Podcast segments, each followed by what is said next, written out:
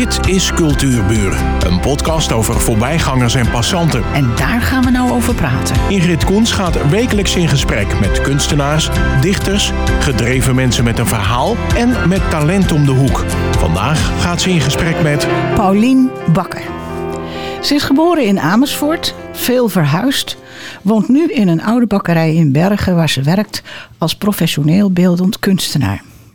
Ze deed projecten zoals het historische lichtpad in de winkelstraten van Alkmaar en Noordwijk. Zij schilderde het panorama voor Seel den Helder en dat is maar liefst 10 meter lang. Ook het drieluik voor de grote Sint-Laurenskerk te Alkmaar draagt haar signatuur.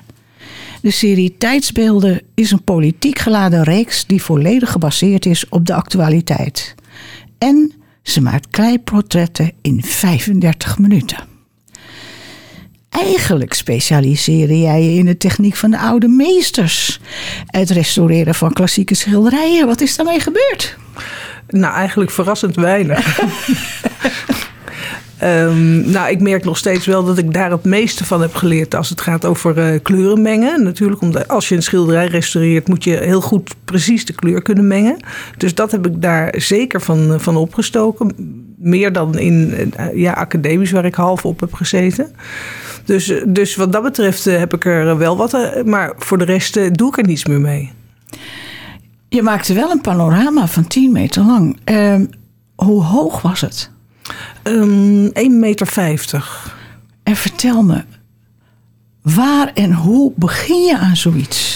Uh, ja, je, ik begin eigenlijk altijd net zo met dat drieluik was eigenlijk nog groter. Wat ik voor de grote kerk heb oh, gemaakt in Alkmaar. Ja, dat was 96, 96 vierkante meter. Oh. Beschilderd op. Maar je begint altijd, uh, althans ik begin altijd met uh, een ontwerp te maken op een derde van de, van de maat. Want dan heb je al wat meer feeling met het onderwerp. En je ziet ook de perspectivische moeilijkheden en zo. Maar dat en, is toch al drie meter? Ja, zeker, zeker, zeker. En bijvoorbeeld voor um, het panorama Den Helder, dat heb ik in drie hele grote doeken gemaakt. En die heb ik op een zeker moment buiten naast elkaar gezet om de horizonlijn te bepalen en de compositie. En daarna heb ik het per doek uh, heb ik het uh, gewoon afgemaakt. En begin je links of rechts? uh, ja, nou, eigenlijk in dit geval een beetje het midden. Want je moet de lucht, uh, je moet de lucht maken en dan over 10 meter. Dus de kleur op die drie doeken, die moet gewoon gelijk zijn. En die moet ook een bepaald verloop hebben van licht naar donker bijvoorbeeld. En uh, dat verloop moet op alle doeken precies hetzelfde zijn. Althans, dat moet wel, de doeken moeten met elkaar door kunnen lopen ja. natuurlijk. Dus dan begin je in het midden en boven. En uh, dan laat je het zo langzaam naar beneden verlopen. En uh, graffiti-spuiters, die, die beginnen. Die hebben meestal geen tekening of zo. En hoe is dat bij jou? Nee, dat, dit was echt, als we het hebben over de panorama voor de sale, was dat totaal anders. Want daar waren, dat was ook in opdracht van, uh, van Ten Helder. Zijn, uh, ik moest eigenlijk het uh, varend erfgoed schilderen. En dat houdt in dat al die boten, die, die driemasters en zo, die moeten echt heel minutieus worden nageschilderd. Dat mensen ook herkennen, hé, hey, dat is die boot en dat is die boot. Dus dat, dat let heel erg nauw. Dat had je dus al. Ja. Maar toen de mensen. Die mensen erop, dat, dat zijn strand, gewoon, die, daar ja. hebben ze waarschijnlijk geen, geen aanleidingen voor gegeven. Nee. Hoe heb je dat ingedeeld? Want nou, over dus, 10 meter. Ja, ik heb dus eigenlijk uh, wilde ik de zee, dus dat je naar de zee keek. Maar ik wilde wel iets op de voorgrond. Want als je iets op de voorgrond zet, dan heb je ook veel meer diepte in de schilderij. Dan zie je echt voorgrond, achtergrond. Ja. Dat maakt uh, diepte. Dus ik heb uh, eerst die zee geschilderd met een enorme hoeveelheid boten, schepen erop. Het varend erfgoed als het ware. Ik geloof dat er wel iets van 40, 50 van die boten Zoveel. op staan. En daarvoor heb ik dus de dijk gemaakt. De dijk bij Den Helder. En van af de dijk zie je dus een aantal mensen daar richting de zee kijken. Eigenlijk is dat precies het idee wat, wat Seel is. Dat mensen allemaal op die dijk gaan zitten kijken naar dat varend erfgoed. Dat is precies wat ik dus ook geschilderd heb. Oh, oké. Okay. En de mensen waren figuranten, dus dat zijn... Uh, ja, oh, meen zijn, je dat? zijn een paar vrienden van mij die ik een model heb laten staan. En, uh, ja. Dus die moesten stilstaan? Ja, nou, eventjes. Wat leuk. Ja. Um, www.paulinebakker.nl als u wil kijken naar het, ook onder andere, het um, panorama. Um, je hebt je footprint achtergelaten in Alkmaar. Vertel eens iets over het lichtpad. Wat wilden jullie daarmee zeggen en wat is het eigenlijk? Uh, het lichtpad is een, uh, een, een ja, een pad van lichtgevende tegels over de Lange Straat, dus over de, de winkelstraat van Alkmaar. En in die uh, tegels uh, zie je de geschiedenis van Alkmaar. Dus dat leek mij, ik heb die tegels had ik ooit al een keer ontworpen, bijvoorbeeld Cultuurplein. Dat is toen niet doorgegaan. En op een gegeven moment toen gingen ze de Lange Straat herstraten. Toen dacht ik, ah, dat, dat was een, een goede aanleiding om weer dat idee een nieuw leven in te blazen. En dus dat zijn 50 uh, onderwerpen die ik dus gekozen heb samen met de Historische Vereniging van Alkmaar. En die verbeelden dus de geschiedenis van uh, Alkmaar. Dus als je met de QR-code daar overheen gaat, dan kan je zien van hé, hey, we zitten hier in het begin van Alkmaar, 750 jaar geleden zo'n beetje. En toen zag het er zo uit. En dit waren de winkels. En nou, zo zijn er van allerlei tegels, waardoor je eigenlijk heel veel informatie over Alkmaar kan opdoen, terwijl je dus de Lange Straat uh, bewandelt. En geen borden en moeilijk lezen. Je kan het gewoon in je telefoon, kan je het aan. Ja. En, en vertel eens zo'n beetje, want hoe moet je in hemelsnaam kiezen? Nou, die keuze die heb ik natuurlijk wel gemaakt met de historische vereniging. Want mm -hmm. uh, um, dus ja, dat eigenlijk. Ik, ik, zag ook hele bekende Alkmaarders en ja, omgeving. Ja, dus er zijn thema's. De meeste the tegels zijn thema's. Hè? Dus het gaat over de aanleg van het kanaal, over cultuur. Dus als het gaat over de cultuur, dan hebben we een aantal bekende Alkmaarders in één tegel gevat. Dus Rudy Karel bijvoorbeeld, oh, ja. Marco Borsato. En Marco Borsato heeft toen ook uh, ge, ge, de, iedere tegel weer kon worden geadopteerd toen der tijd. Dus om, ook om de financiering een beetje ja, uh, goed, goed, goed, te laten lopen. Dus uh, we hebben als eerste hebben we allerlei bekende Alkmaarders gevraagd om een tegel te adopteren. Zoals Karin Bloem heeft dat ook met, die heeft het ook geopend overigens. Dus Gerrit dat, Joling. Gerrit Joling, ja. ja, ja, ja. ja. Dus uh, dat is allemaal... Uh, de, de, maar die zitten dus in de tegel van cultuur. Dus heb je nog een, uh, van allerlei tegels, ja, een hele hoop thema's die daarin verwerkt zijn. Maar aan de hand van die thema's krijg je een heel goed beeld over hoe Alkmaar is ontstaan. En dan ben ik toch heel benieuwd wat er op de eerste tegel staat. Van, van de oudste tegel, zeg maar even. Dat Niet is het, letterlijk de, natuurlijk, maar figuurlijk. Ja, dat is eigenlijk de, de, de begin van Alkmaar. Van waar het ontstaan is. Eigenlijk om de grote kerk heen. Die nederzetting die er toen was. En uh, ook hoe de huizen er toen uitzagen. Hoe de mensen er toen uitzagen. Dus die, die eerste tegel die gaat echt over de, ja, het ontstaan van Alkmaar. Nou klinkt het natuurlijk heel simpel. Een tegel met een voor, voorstelling erop. Maar het is uh, donker. Zit er licht achter? Ja, ja, ja. Het, zijn, het zijn eigenlijk lichtbakken.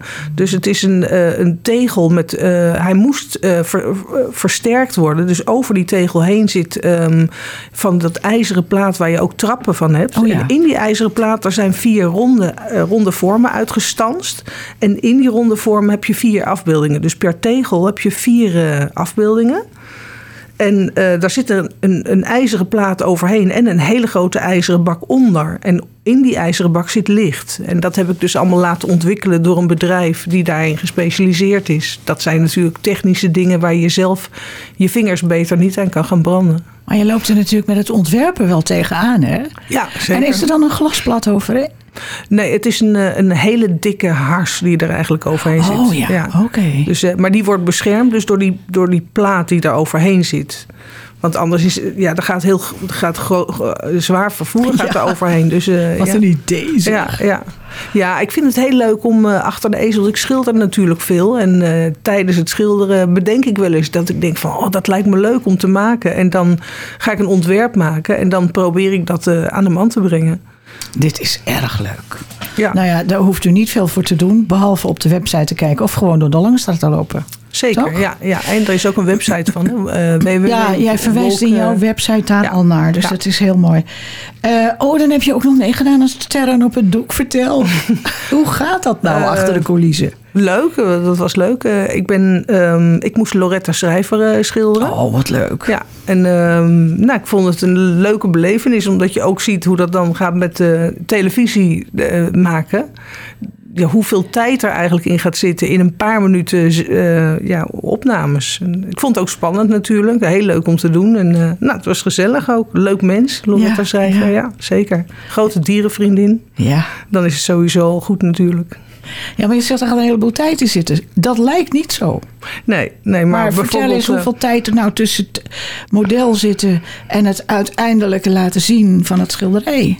Een paar weken. Dus je, je maakt de ontwerpschets maak je daar in, de, in die studio. Ja. Dus die ze daar klaar hebben gemaakt met, eh, met die ezels en zo. Drie mensen. Maak je de ontwerpschets. Maar de meeste mensen die gaan thuis eigenlijk opnieuw beginnen. Gewoon omdat je Ja. dan je eigen... Dan, dan zit je toch... ja, het is een heel andere sfeer als dat je daar met allemaal mensen om je heen zit. En, eh, dus dat, eh, dan ben je thuis aan het schilderen. Dan komen mensen thuis bij jou filmen. Ja, Dat duurt zeker de hele dag. En daar wordt natuurlijk niet zo gek veel van uitgezonden. Maar dat wordt natuurlijk allemaal heel mooi gemonteerd en zo. Dus eh, uiteindelijk ziet het er wel heel leuk uit. Zo'n af, aflevering. en hebben ze jou gekozen? Heeft Loretta jou gekozen? Nee, nee hoor. Loretta die, eh, die heeft geen enkel idee van, eh, van, van wie er dan eh, komt om te schilderen. Die worden gewoon van tevoren uitgekozen.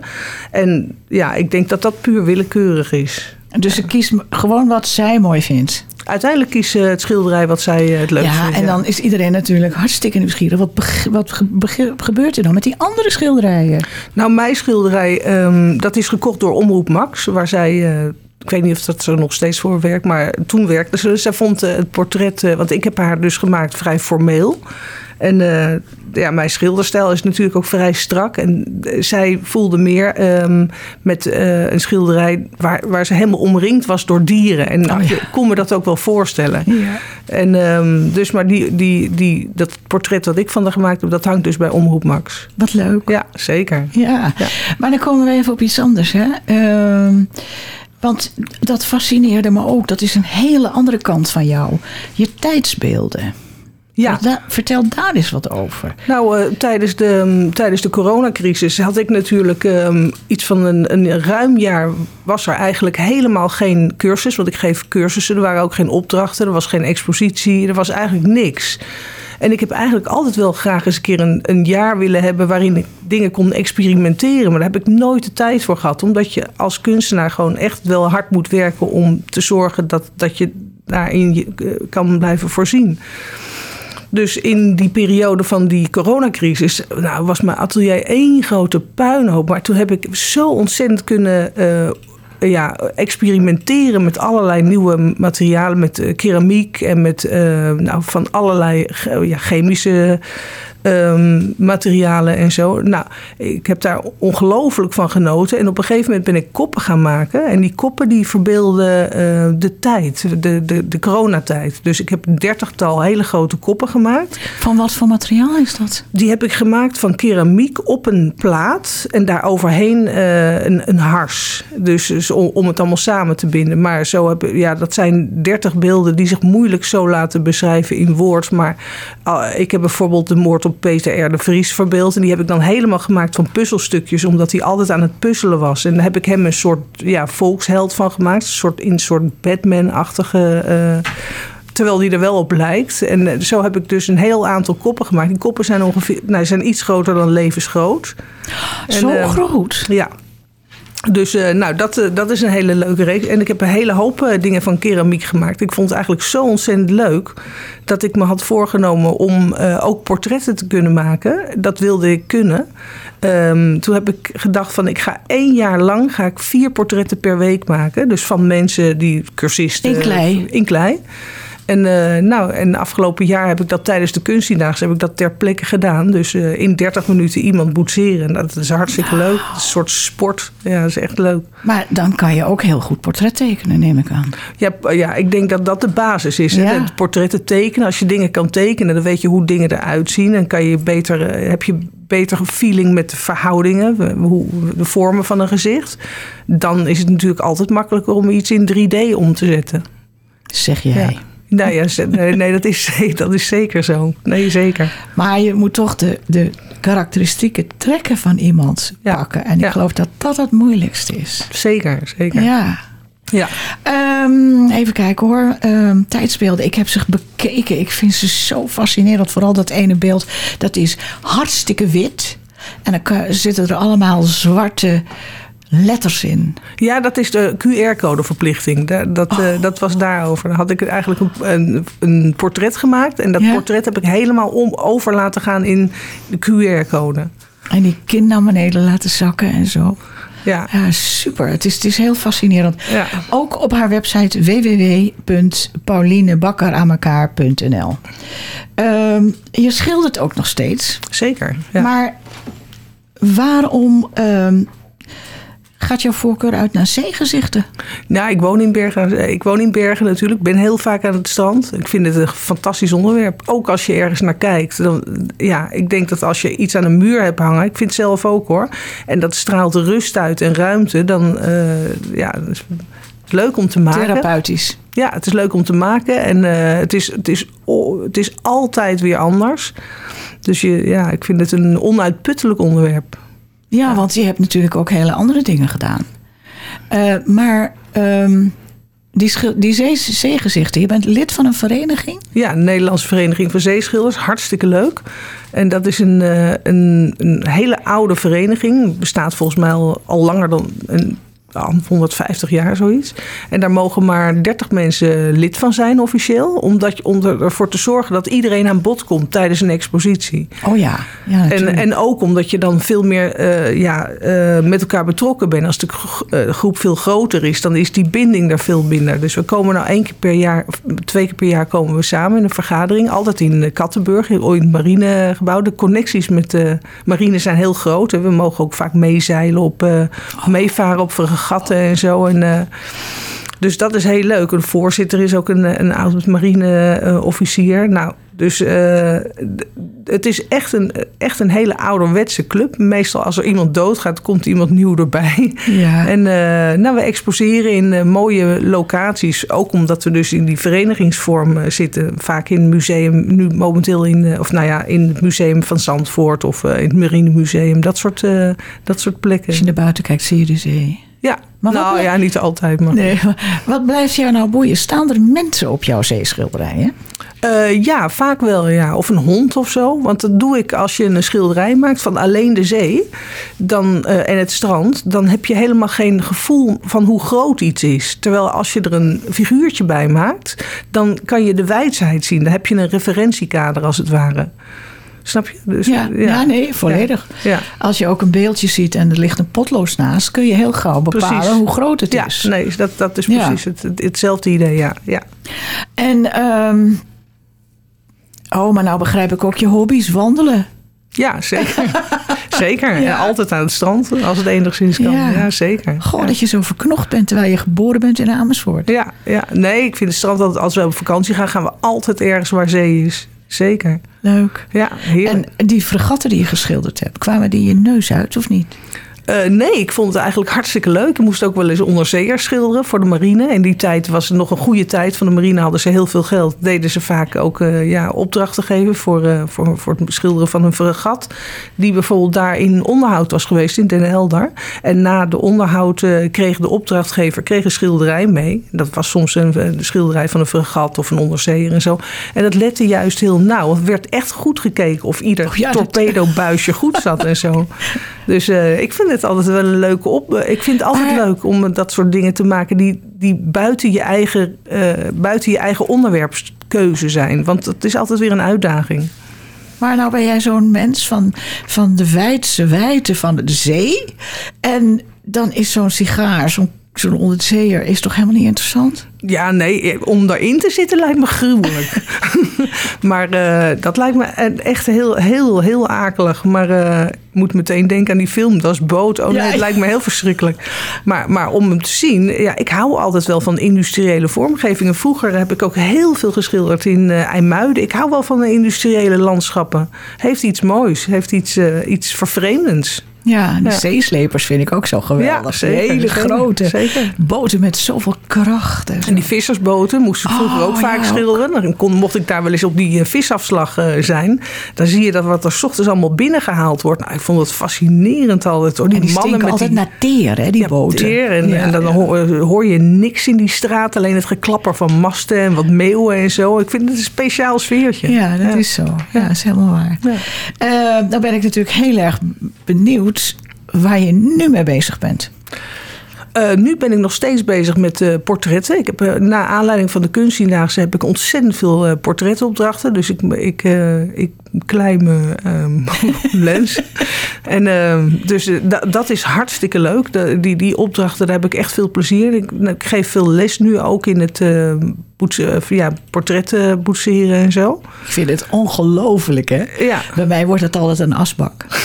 kan je er altijd later nog van maken. Het idee wat ik. Ook die, die portretten die staan op haar website.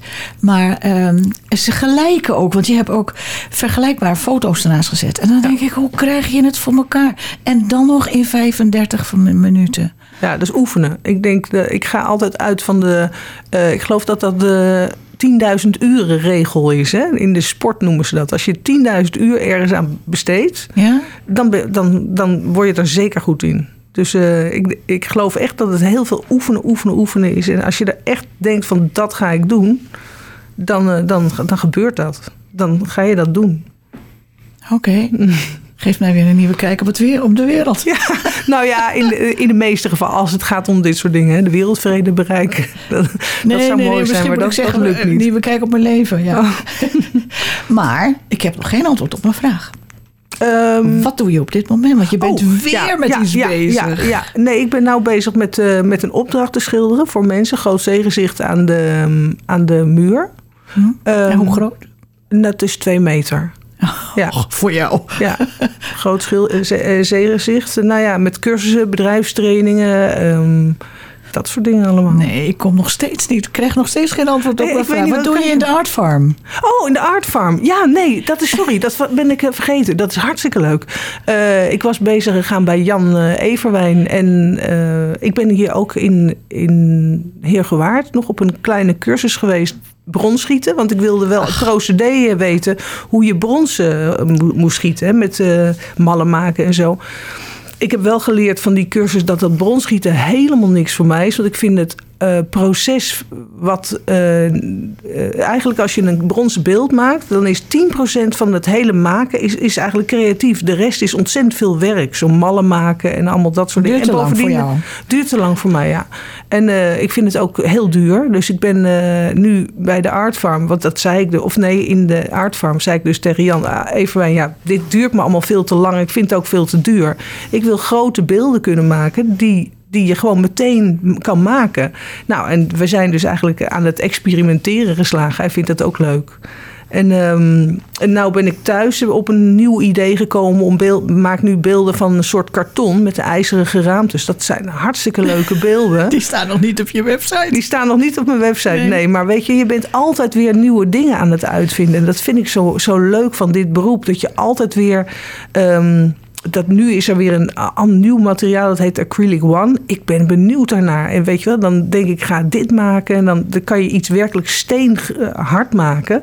En dan zou je dus een beeld kunnen maken, laat zeggen, van piepschuim en daar de acrylic one overheen. Nou, dat soort dingen vind ik allemaal interessant. Dus iedere keer, ik sta mezelf anderhalve dag per week toe om dit te mogen doen. De rest schilder ik. Maar eh, ja, ik, ik vind het wel een interessante zoektocht. Eh, Die zoektocht is van schilderen is natuurlijk lang geleden heb ik die gehad, weet je. En ik ben nog steeds altijd, die leer je natuurlijk wel wat. Maar dit is allemaal zo nieuw voor mij dat het werkelijk, eh, nou, dan er staat, er is nog een hele weg te gaan eigenlijk. Wat klinkt dat allemaal leuk. Ja, Dus eigenlijk had ik... Je bent ook uitvinder. Nou ja. Daar kun je het nou, eigenlijk wel op terugbrengen. Want zoals die, die, die beelden en zo, die, die, eh, ja, nee, ik vind het geweldig. Dat werk van jou is zeker de moeite waard om naar te kijken. Al begin je maar bij haar eh, website